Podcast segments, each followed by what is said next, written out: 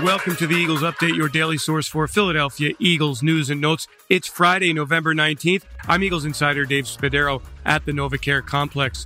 The Eagles have ridden a very powerful running game to two wins in the last three weeks. They've averaged 208.7 yards per game in those three games. They rank number one in the NFL in that time frame. And they lead the NFC in rushing yards per game this season. So clearly, running the football has been a key component in the offense. The Eagles are getting it from everyone. Jalen Hurts, the quarterback, dangerous with his legs as well as his arm. And Jordan Howard and Boston Scott have been outstanding carrying the football. However, on Sunday, the Eagles go against a New Orleans defense that ranks number one in the NFL, allowing just 72.9 yards per game.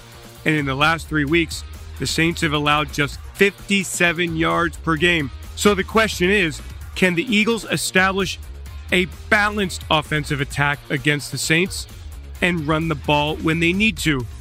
It's a question the Eagles have been asking themselves all week as they've studied the tape of the Saints. Hurts, for one, very impressed with what he's seen from the Saints defense. A defense that, by the way, the Eagles torched last year for 246 rushing yards.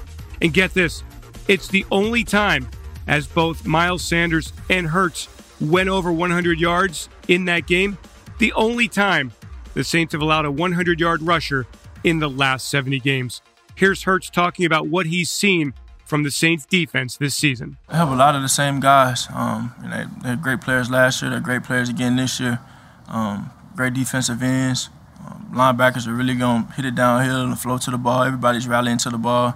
Um, they're, they're really good in coverage in the back end. So um, so it's a good, it's a good, a great defense we're going against. Right tackle Lane Johnson's return to the lineup has been a boost for the Eagles. He's played outstanding football, and he knows the Eagles have a big challenge against a very good Saints front on Sunday at Lincoln Financial Field. Very good, very good D line, very good linebackers. Probably the most active linebackers we'll see. I got Cam Jordan this week, so tremendous matchup for me.